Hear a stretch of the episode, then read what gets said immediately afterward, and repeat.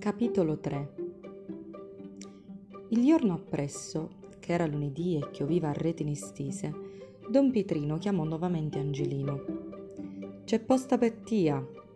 Una cartolina che arrivò venerdì, ma me la scordai a daritilla. Per mia? Sì. E che dice? Che io vidi devi andare a passare la visita di leva a Montelusa. Poco male, pensò Angelino passo la visita, mi ritorno alla casa e domenica mi metto le scarpe nuove. Aveva i piedi assamarrati, le sole erano tutte pirtusa. Quando in casa fece vedere la cartolina e spiegò che veniva a significare, sua madre assunta si mise le mani nei capelli e cominciò a fare come una Maria casa casa. Magari a tia si pigliano sti cornuti. Maria che disgrazia, Maria che dolori. No, mamma, visita di leva, eh.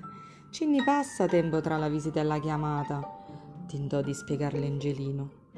E poi non è detto che lo fanno abili, la consolò Bartolomè, che però non era convinto di quello che diceva. Non ci fu verso. Assunta continuò a fare i voci peggio di prima. Io me lo sento che se lo pigliano sto figliuzzo bedro di lumicori. A tutti e due alla guerra li mandano a fare. Ma quali guerra? Ma che ti viene in testa? Nuatri in pace siamo, disse Bartolomè. E l'amiciuzzo so, quel grandissimo cornuto di tedesco coi baffetti, la guerra non la sta facendo. Quello si trascina appresso a Mussolini, sicuro come la morte che se lo trascina. Per sua disgrazia, in quel momento lo scecco dalla stadra arragliò. Che hai da dire tu, gran figlio di buttana di Mussolini? Gli gridò allora Assunta e senza dire più una parola agguantò il mattarello e ne scifora di corsa. Poi la sindero che diceva Te, Mussolini Garruso, chi per mio figlio Iachino? Te, Mussolini, cornutazza e malavestia, chi per mio figlio Angelino? E dai a mattalerrare a quel povero scecco che facevi rumorata con gli zoccoli tentando di scansarsi. A così l'ammazza, disse Catarina. Lasciatela sfogare, ordinò Bartolomè.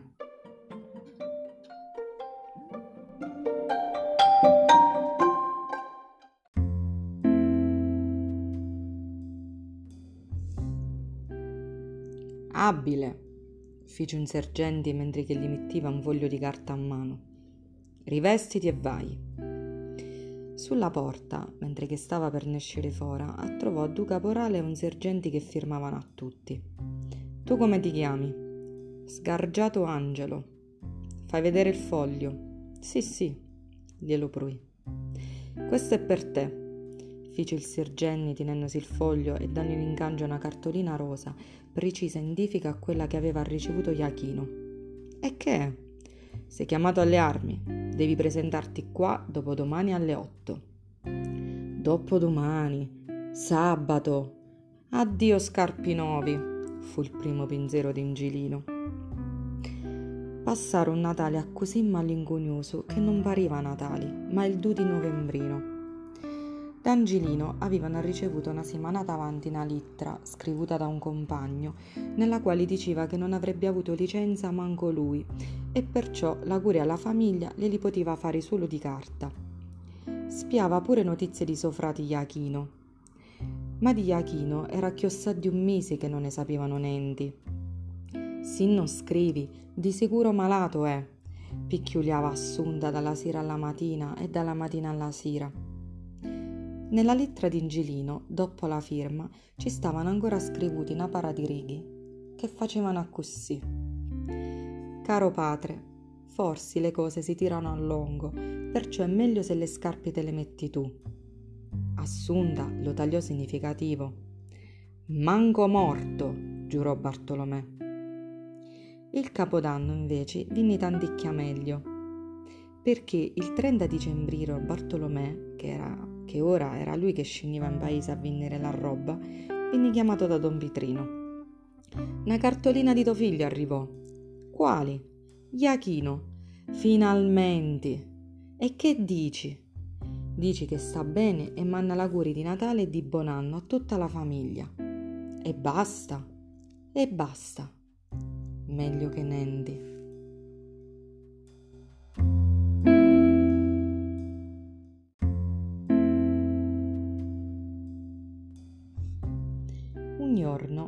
Verso la metà di marzo, Bartolomè, appena che finì di mangiare tornato dal paese, invece di susirisi andare all'orto, se ne restò assettato.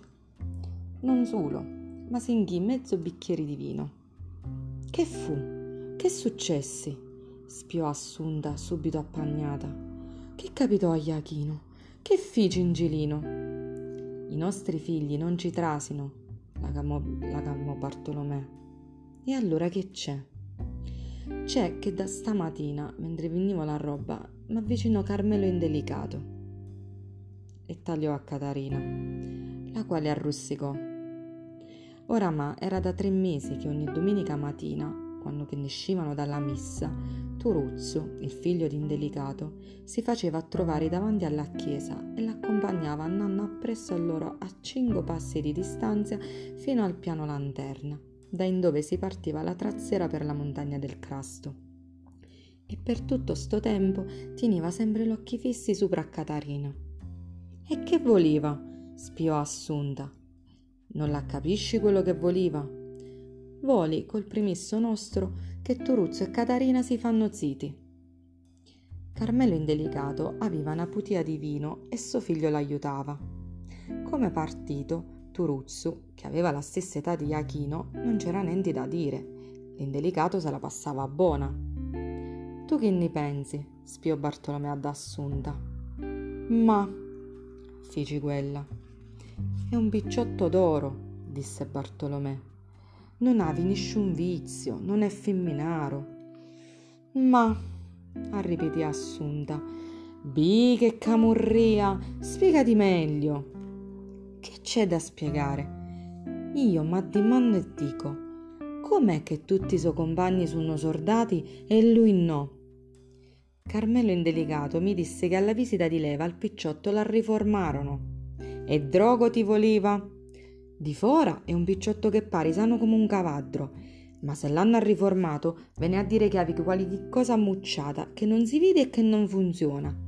Perciò, prima di ogni cosa, ti devi informare.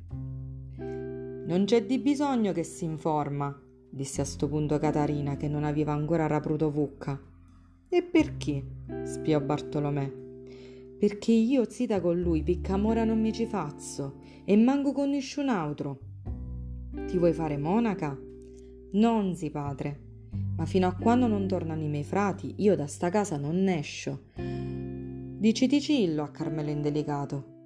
Se suo figlio avi la pazienza d'aspettare, per tutta risposta, la domenica appresso Turuzzo si fece a trovare davanti alla chiesa.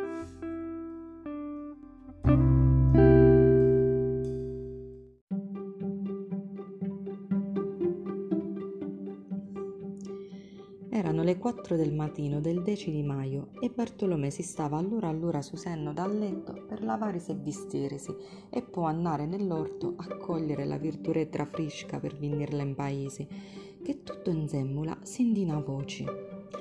Oh, di casa! Casugno! Gli parsi da raccanocirla, ma non voglio avere una sdillusioni. Fici per aprire la finestra e tagliare fora. La conferma gli vinni da una potente arragliata dello scecco. Iachino! gridò, arrisbigliando ad Assunta e a Catarina con la sua vociata s'apprecipitò a raprire la porta, abbracciò il figlio e lo fece trasire. Poi tutti dovettero correre a dare adenzia ad Assunta che era svinuta. Iachino aveva avuto cinque giorni di licenzia. Li passò tutti in casa, non scendì manco una volta in paese. Della sua vita di soldato, a malgrado che Bartolomeo li spiava in continuazione, parlò piccennenti. Che era cangiato assà, si ne addunarono tutti. Ora era mutandero e non arrideva più come prima alla minima occasione.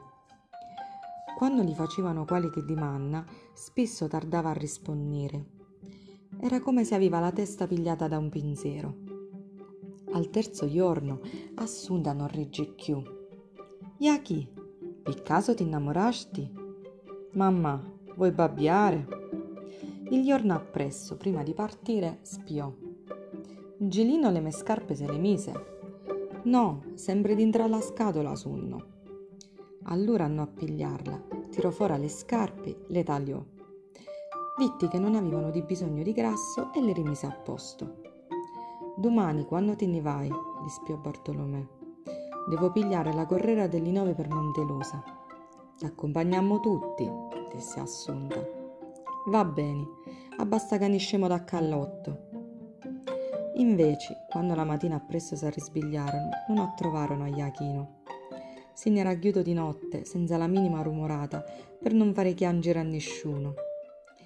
Come fece a persuadere allo scecco a non arragliare, non se lo seppero spiegare.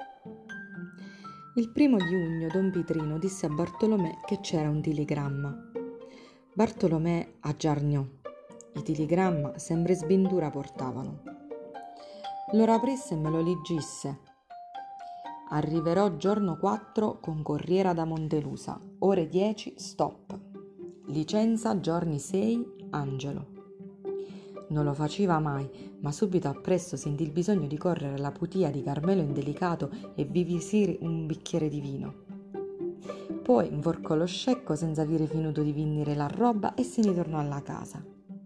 Fu festa grande, e più grande ancora quando Angelino scenì dalla correra.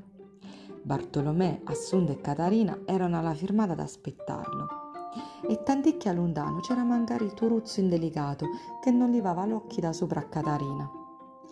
Com'è che sto picciotto ogni volta che lo vedevano pareva diventare sempre più sicco? Che faceva? Non mangiava? Certo è che alla sua casa la roba buona non mancava. E allora perché?